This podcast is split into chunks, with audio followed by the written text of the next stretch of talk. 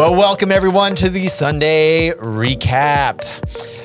It's good to see you guys. It's good to see you, Chris. How you doing? What's up? It's good to see you, Mitch. Good to see you. It's good to see you. This shirt, which none of you can see, you convinced me. I bought more Comfort Color shirts, based off of your recommendation. Like a plain color. Yeah. Plain. It's a brand. It's super comfy. Yeah. And they're colorful. They are. Colors. They are Comfort Colors. Our new sponsor. Hey. I wish. They're not giving us anything, but we can call it that, I guess. I have some in my Amazon cart because of our conversation. Yeah, I bought two of them. Yeah. The other day, I was like, I'm gonna buy more. What's the deal with it? Is this like it's a plain T-shirt that you get stuff printed on? Okay. You know the long sleeve tees we did for Motion one year that was like the status forward shirt. Yeah. The teal one.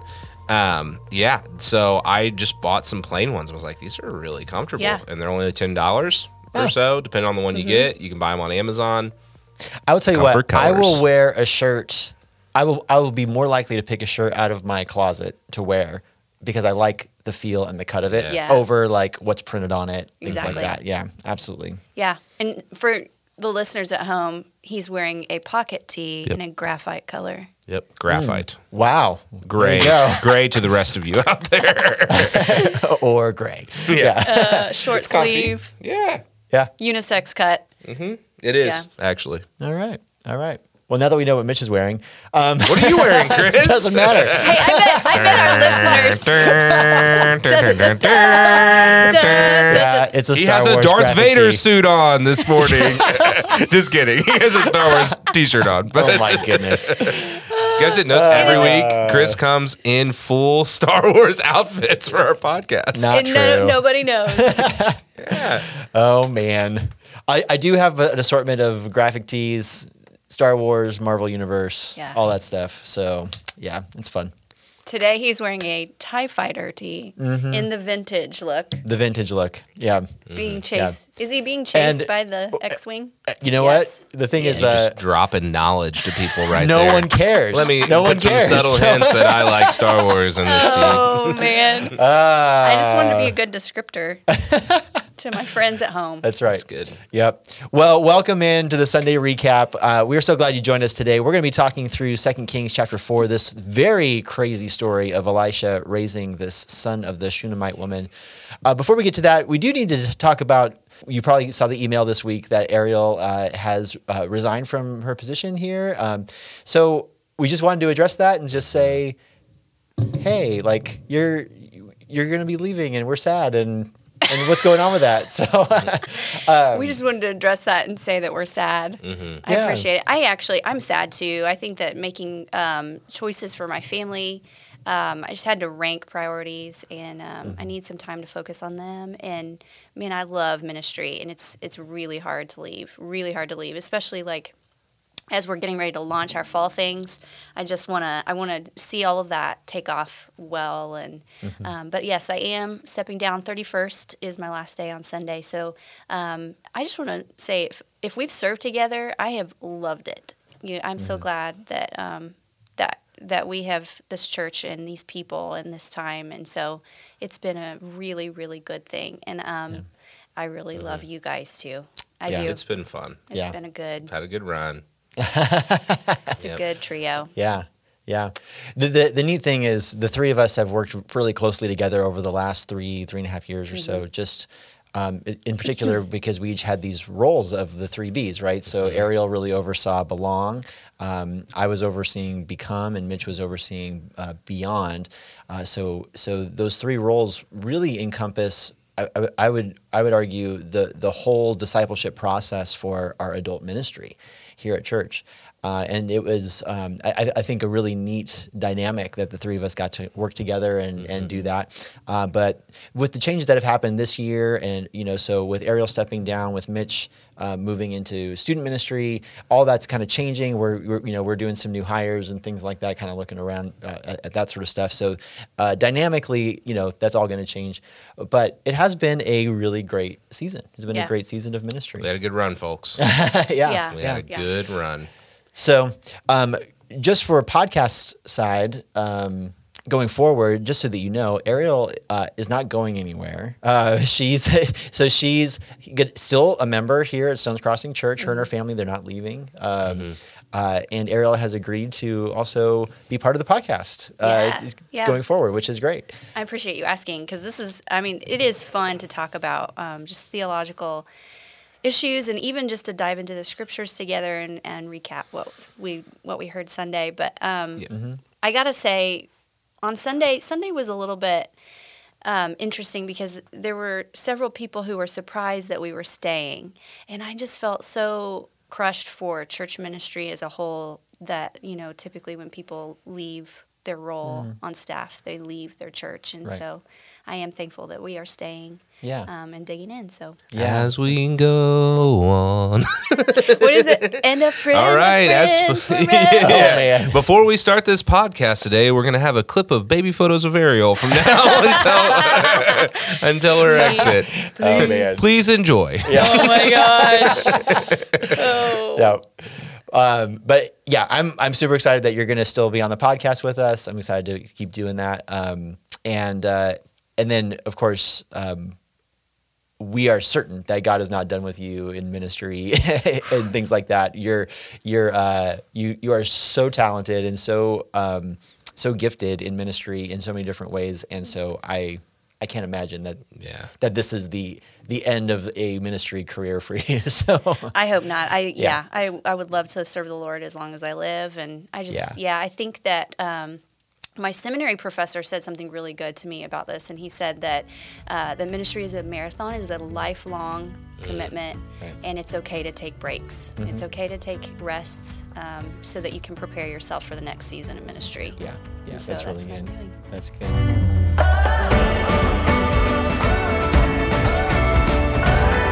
Let's go ahead and jump into 2 Kings chapter 4, Elisha.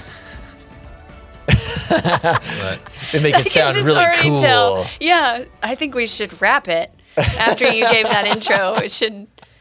Yeah. Yeah. Totally. When the child has grown.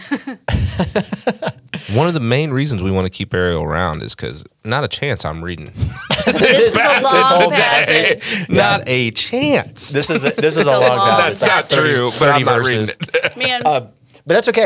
I think we do need to reread this passage. It's a good story. There's a lot of drama in this story, which is really interesting. One thing I do want to say before we read it, so this chapter I think is a fascinating chapter in 2 Kings, because it's nestled between two very different stories where it seems like Elisha is dealing more with sort of like national issues in chapter 3. And then when you get to chapter 5, this is Naaman. And so he's kind of involved, but it's more about what's going on with Naaman. What's happening in chapter 4 is you actually have 4 different stories there. And the one that we're going to be dealing with here is the longest of the 4. Of these 4 stories, what you see in here are where Elisha is actually doing things on a very personal level with individuals. He's got a ministry to these individual people. And I think that's significant to what this whole passage is about. What this whole chapter is doing is kind of setting apart like, hey, Elijah actually really has compassion on people, cares about people, and how that then ultimately reflects the care and compassion of God. So yeah, let's go ahead and read the passage. So this is chapter 4, verses 8 through 37. Yeah, you up for it? I'm in. Let's do this. Okay. Yeah. Okay, one day Elisha went to Shunem, where a wealthy woman lived who urged him to eat some food. So whenever he passed that way, he would turn in there to eat food. And she said to her husband, "Behold now, I know that this is a holy man of God who is continually passing our way. Let us make a small room on the roof with walls and put there for him a bed, a table, a chair, and a lamp, so that whenever he comes to us, he can go in there." So let's just pause right. Maybe we can take breaks through the middle of this. Yeah, that's a good idea. Yeah, let's kind of break it up. So I think this is fascinating, because here this woman's like, hey, there's this guy. He's a holy man of God. Let's make him an apartment. Like, let's take care of this guy. Well, I see it. It's very much biblical hospitality. You see someone coming in who doesn't live here, and so typically they would take them in. But to go the extra step to create a more permanent, semi-permanent residence for him means that you really want to minister for a long time, right? Yeah. And so this hospitality kind of turns into treating him more like family. Right. I don't know. Absolutely. What do you think this says about the character of the woman at this point? Well, I mean, at one level, she's God honoring. Mm-hmm. You know, she's seeking to love those that are around her. I mean, as you said, she's hospitable. Mm-hmm. You know, I mean, I think that's a huge marker. And she sees her wealth and family as such. Mm-hmm. You know, so she sees her resources as something that she can use to serve, you know, this man of God. Yeah. Yeah. It's really good. All right, let's keep going. Verse 11. One day he came there, and he turned into the chamber and rested there. And he said to Gehazi his servant, "Call this Shunammite." When he had called her, she stood before him, and he said to him, "Now say to her, 'See, you have taken all this trouble for us. What is to be done for you? Would you have a word spoken on your behalf to the king or to the commander of the army?" She answered, "I dwell among my own people." And he said, "What then is to be done for her?" And Gehazi answered, "Well, she has no son, and her husband is old." He said, "Call her." And when he had called her, she stood in the doorway, and he said, "At this season, about this time next year, you shall embrace a son." And she said, "No, my lord, O man of God, do not lie to your servant." But the woman conceived, and she bore a son about that time the following spring, as Elisha had said to her. Yeah. So this is, I think, is fascinating, because she does not actually request this miracle. Mm-hmm. Like, she doesn't ask for it or anything. This is totally out of just the kindness of Elisha that he's going to do this thing. I think what we are beginning to see here is how the prophet Elisha is really a representative of God in some ways. And then how... the woman is sort of a representative for God's people in that sense. So as we continue to go through this, I think keeping that context in mind is helpful, because what we're kind of seeing here is, they're doing this in imperfect ways, right? Elisha is just a shadow, a glimpse of what Christ is like. Mm-hmm. But in that, I think keeping that parallel in mind helps us to understand kind of the main point of what this passage is about. Well, these stories are really, it's no coincidence that this comes after Elisha was jeered in Bethel, and so then you have the famous she-bear's story. But before that, he was received by Jericho. And so he also represents the word of the Lord, and you see like the way the word of the Lord is rejected or received. Yeah. It means something, because they're rejecting or receiving God.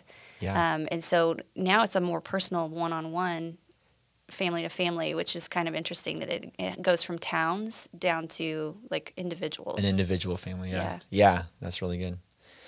All right, so let's jump ahead now, verse 18. What's going on? When the child had grown, he went out one day to his father among the reapers. And he said to his father, "Oh, my head, my head." The father said to his servant, "Carry him to his mother." And when he had lifted him and brought him to his mother, the child sat on her lap till noon and then died. And she went up and laid him on the bed of the man of God and shut the door behind him and went out. Then she called to her husband and said, "Send me one of the servants and one of the donkeys, that I may quickly go to the man of God and come back again." And he said, "Why will you go to him today? It's neither new moon nor Sabbath." And she said, "All is well." And then she saddled the donkey, and she said to her servant, "Urge the animal on. Do not slacken the pace for me unless I tell you." And so she set out and came to the man of God at Mount Carmel. So this is fascinating to me. So like, if you notice in here, there are very few descriptors of what's going on in the heart of the woman at this point, right? Like, there's nothing in here to indicate like her emotion, things like that. She takes the child and puts him in the apartment, right, into Elijah's apartment up on the roof.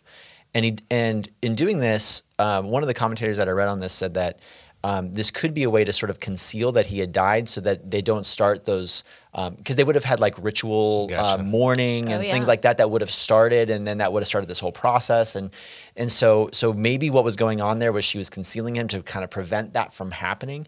And then she doesn't tell the father of the father of the child that. She says all is well. Yeah. Actually, the word there is shalom.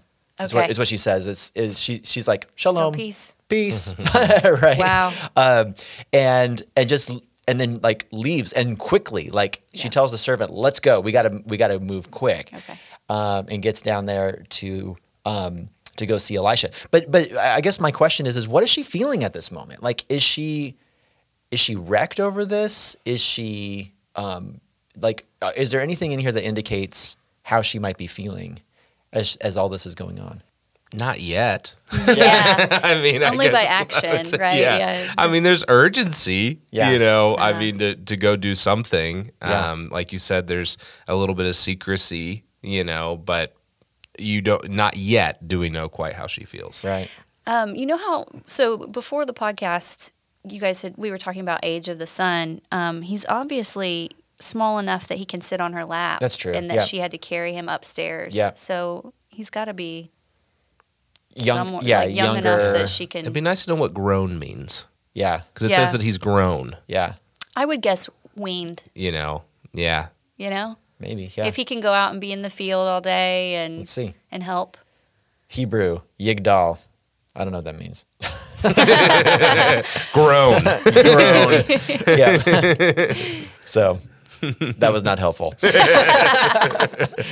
Sometimes the Hebrew says what the English says, and that's good. Yeah. So, all right, well, let's keep going. Let's see what happens. Okay. What verse are we on? We're in the middle of 25. Okay. So she set out and came to the man of God at Mount Carmel. And when the man of God saw her coming, he said to Gehazi, his servant, "Look, there's the Shunammite. Run at once to meet her and say to her, 'Is all well with you? Is all well with your husband? Is all well with the child?' And she answered, 'All is well.'" Peace. Yeah. When she came to the mountain, to the man of God, she caught hold of his feet, and Gehazi came to push her away. But the man of God said, "Leave her alone, for she is in bitter distress, and the Lord has hidden it from me and has not told me." Then she said, "Did I ask my Lord for a son?" Hold on a second. Let's stop right there for a second. That is a really fascinating statement that Elisha just makes. He says, "Leave her alone, she's in bitter distress." So we see, so he recognizes her emotional state. Yeah. The Lord has hidden it from me and has not told me. So I think this is just fascinating, because it seems as if on one side, Elisha may be used to this idea of the Lord revealing certain things to him, which says one thing about like the role of the prophet, which I think is really fascinating. On the other side, he is also very dependent on the Lord for that revelation, right? So since the Lord has not revealed this, then he's kind of like, oh, I don't know what's going on, And so I think that that's a fascinating statement that he makes right there. Then she said, "Did I ask my Lord for a son? Did I not say, 'Do not deceive me?'" He said to Gehazi, "Tie up your garment and take my staff in your hand and go. If you meet anyone, do not greet him. And if anyone greets you, do not reply. And lay my staff on the face of the child." Then the mother of the child said, "As the Lord lives and as you yourself live, I will not leave you." So he arose and followed her. Gehazi went on ahead and laid the staff on the face of the child, but there was no sound or sign of life. Therefore he returned to meet him and told him, "The child has not awakened." When Elisha came into the house, he saw the child laying dead on his bed. So he went in and shut the door behind the two of them and prayed to the Lord. Then he went up and lay on the child, putting his mouth on his mouth, his eyes on his eyes, and his hands on his hands. And as he stretched himself upon him, the flesh of the child became warm. Then he got up again and walked once back and forth in the house, and went up and stretched himself upon him. The child sneezed 7 times, and the child opened his eyes. It's fascinating. Then he summoned Gehazi and said, "Call this Shunammite." So he called her. And when she came to him, he said, "Pick up your son." She came and fell at his feet, bowing to the ground. And then she picked up her son and went out. Yeah. All right. Again, like if we're seeing these characters as being the sort of the representative of like the woman being a representation of God's people, and Elisha being a representation of God himself. Again, like we see these things done in imperfect ways, but this should give us a little bit of an insight into what the meaning of this whole story is. I guess my first question is, what would cause you to think that she is paralleled with God's people? Let's start there. She is very dedicated to Elisha. Like, she wants to align herself with him And she does so like in three different instances in the story. So one, by building the apartment, right? Two, by her chasing after him to, when this whole thing goes down, she's like, I got to go to him. I'm not going to tell the father. I'm not going to tell anyone else. I'm going to Elisha. And then there's the dedication to him when he says like, no, I will not leave you. So there's this incredible dedication to Elijah, and she understands him to be, as what she says, a holy man of God. So there's an extreme dedication there to him in that. But how might Elisha represent God in this situation? Mm-hmm. Yeah, that was kind of, the next thought again. The prophet is the mouthpiece for God, right? The one who delivers the word of the Lord. So from her perspective, her being attuned or interested in Elijah so closely would mm-hmm. be a reflector for interest in God, mm-hmm. yeah. Wanting to hear God's word for her life. Right. Also, her blessing towards him is, her blessing this man of God. So as you said, I think, this does help show her posture. But as you said earlier, it's also good to know that Elijah is not God. Mm-hmm. So he's limited in his abilities. And he himself says that the Lord, him saying the Lord hasn't revealed this to him, as you said, is him actually making the statement that all of his power is given to him by God. Everything that he does is really God's power. That's probably even a better way to say it. Yeah. And so I do agree. It helps present kind of this picture of not necessarily like a one-to-one, what do you do if you have a child who comes ill, but it does give a picture of somebody who is looking to God's for their will for their life, but already committed to him, mm-hmm. Regardless of outcome, because she's already faithful, mm-hmm. At least as far as we know. And then, Elijah comes in, and then she receives God's blessing, mm-hmm. remains faithful, but still seeking the Lord for answers. And the best place she knows to go for answers is the mouthpiece of God, which we could say is, in one sense, at times is a one-to-one word from the Lord. Right. Mm-hmm. So that's kind of, if you were to parallel ourselves, you would say, well, that's the posture we have to take in these difficult circumstances, is to go to God's word, which is now written. Yeah. But yeah, exactly. It reminded me of James chapter 4, where he says, do you not know that friendship with the world is enmity with God? Therefore, whoever wishes to be a friend of the world makes himself an enemy of God. And in that, there's this idea that here's the woman who is refusing to really make herself a friend with the world. She is constantly seeking towards making friendships with God. Like she wants to make this friendship with God, mm-hmm. and she does so through the prophet. And so just how key that is to her story, that that's kind of her stance. Like she's just wanting to be in the camp of being a friend of God. Mm-hmm. Mm-hmm. Yeah, I keep thinking of the image of Jesus. We were looking at Matthew, I think it's chapter 6 or chapter 5, where Jesus heals three different people in three scenarios. So first, he's going to heal the child of the ruler. Mm-hmm. Then he heals the lady who's been hemorrhaging for like 12 years. Oh, yeah, Jairus' daughter. Yeah, and then he goes and he heals a blind man, all in the same chapter. And in all three of these examples, it says, because of their faith, they've been healed. So there's something in relation to their faith to Jesus. But the broader picture is really, when we see healings, even by the works of Jesus, what does it tell us about him? And I think what it tells us is that one thing it tells us, one option, Jesus doesn't heal everybody on mm-hmm. this life. So we can't say that it just says that Jesus is going to heal everyone. But what we can say is that when God interacts with people in the flesh, he can't help but to have compassion on them. Yeah. And that's what a lot of commentators say, why Jesus heals the people he interacts with, because he can't help but to have compassion on them. So now we look back at this story, and we see God, a representative of God, his default is compassion, mm-hmm. For someone that's in distress. Yeah. That's God's default for where he finds us. And in the flesh, in many of these examples we see either through the works of Jesus in the New Testament or through the example of God working through prophets in the Old Testament, we see God's default stance being having compassion on those who are being faithfully committed to him mm-hmm. and believe that God has the ability to help them. Right. I think if we're going to compare this story to the miracles of Jesus, that I think it's important to think as well about how much glory and how much divinity and power are on display here. Because truly, once there was a miracle of Jesus, people would believe that he's the Son of God, that he is God himself. And so I think I would want to sit and wrestle with this just a little bit longer, just to compare how Elisha is, representing just the power of God. And I think that we've talked about this before, perhaps in teacher training, I can't remember on the podcast, but if we're comparing this resurrection to when Jesus raises like Jairus' daughter, obviously Elisha has to call on the name of the Lord, and we see that here. Yeah, absolutely. And Jesus doesn't have to do that because he is the Lord. Yeah. Yeah. Actually, the more direct parallel to this story is in Luke chapter 7, verse 11, where it's raising the son of a widow at Nain. And Scott actually brought this up at the end of his message, kind of pointing out that parallel. Yeah. But what's fascinating about that story, it says in verse 13, it says, when the Lord saw her, so Jesus sees the woman and how broken she is. At this point, they are carrying the body out on like a board.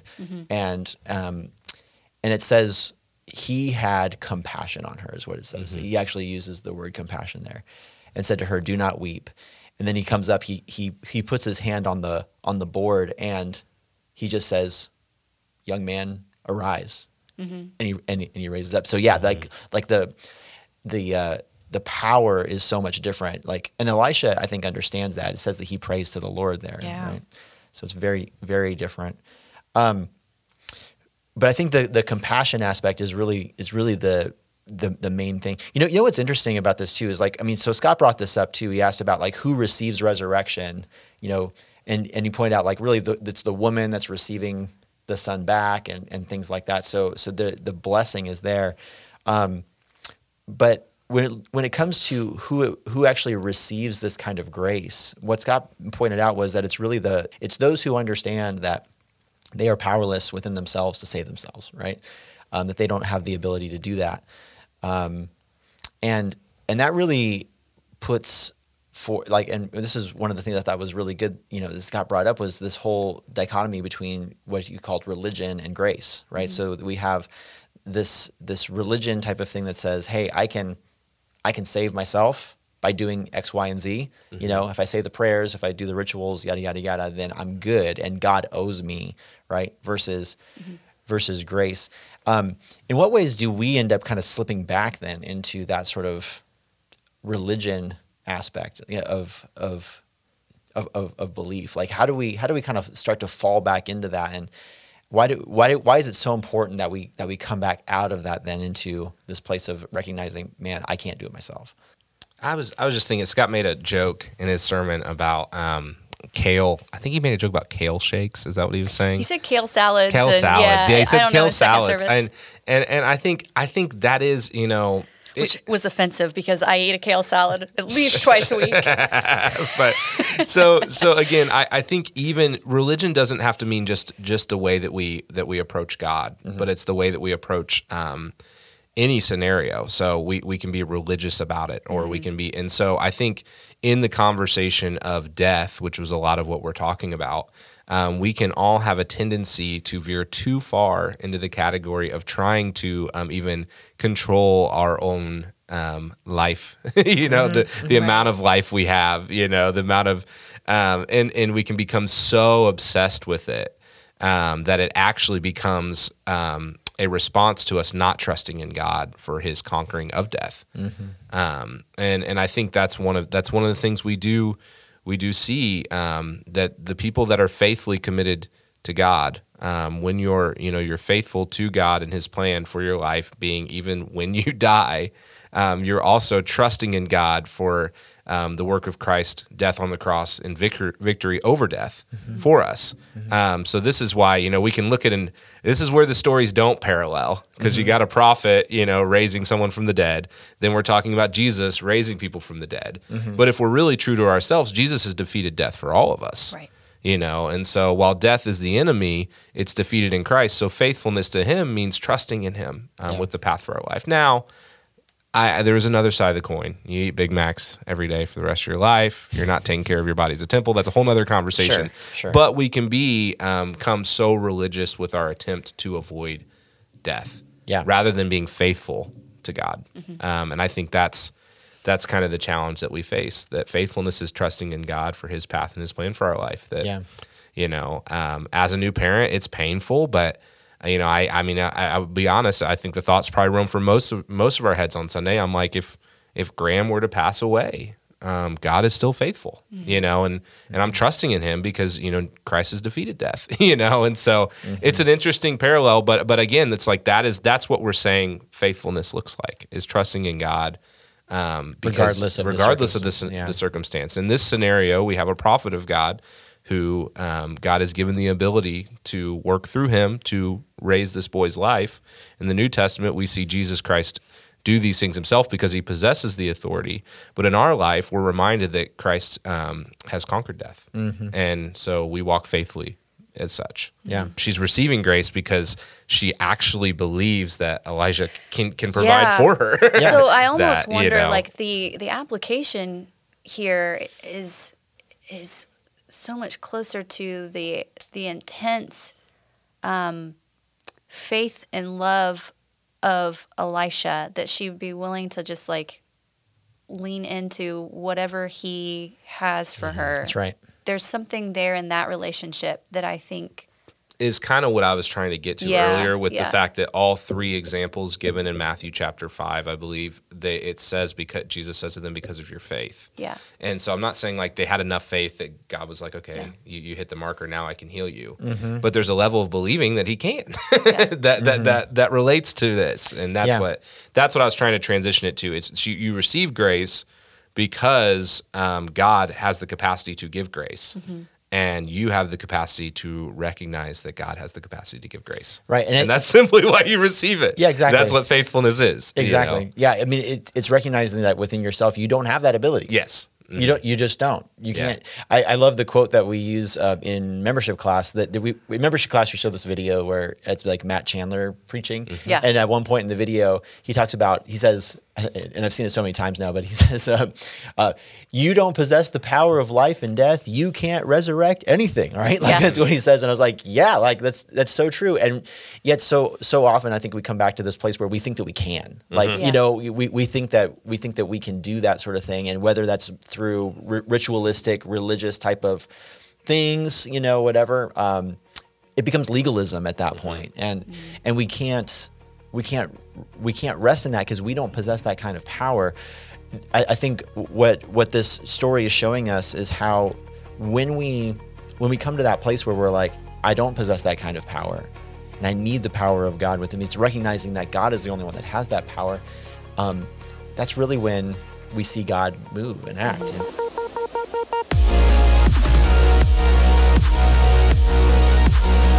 Well, I think I want to bring this down to sort of a practical standpoint now, because what does that mean then for us?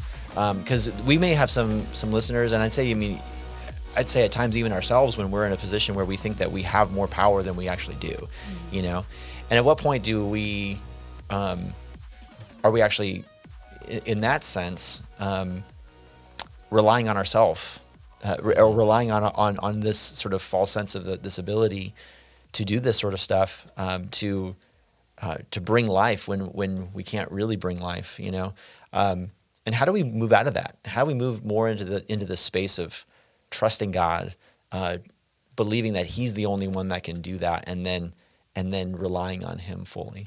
I think that I would start at the beginning of this passage where we see this Shunammite who's wealthy and seems to have everything that she needs, and align with the fact that she just gave herself to the Lord because we have to guess out of love, out of just devotion and just wanting to let her life be united to the Lord. Yeah. And I think we have to ask ourselves, where do we find that kind of devotion within ourselves? Yeah. Like, what does it take for me to love the Lord so much that I would just give my entire self to Him, including my children? Yeah. Well, that's what I think is fascinating, because I think for the most part, I mean, we would agree, we don't actually have the capacity to do that. We, in our fallen nature, we always come back to like, oh no, I think I can always do it, right? So you come back to that it has to come to the complete grief of my sin and knowing what Jesus Christ has done for it. And how the Lord, even at times, will break us of that, you know, like he'll maybe even put circumstances in our life that puts us, you know, in a place of like almost desperation, you know? Mm-hmm. Yeah. It's so difficult to say practically, how does a person walk this path? Because I think where we're all starting is a different place. Like for some people, it's like, okay, you might have something you put your trust in outside of God that you're really resting in. And maybe you're just now realizing it through this conversation. Yeah. And so then, okay, you have to kind of remove your trust from that thing and place your trust back in God. For some of us, you may say, okay, we're working to recognize our fallen nature and we're trying to place our trust in God, but then still along the way, we have a tendency to not fully trust him. Yeah.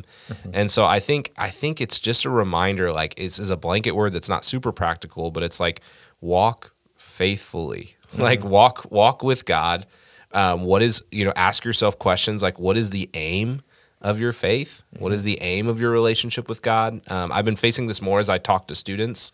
A lot of students, they have the tendency to look around and say, oh, I want what that student has. That's why I want to have a relationship with God, rather than saying like, no, actually, I just want to like dwell that I believe that Jesus Christ is, the God of the universe, and I want to dwell with God forever, and I want to grow in his likeness, and I want him to form me. And that, we almost look around and we go, we want something else. And so I think we have to remind ourselves, okay, what is the aim of our faith, to grow in the likeness of God, but also just to sit and dwell with God forever, because that's where peace and all goodness and justice and everything we want lies.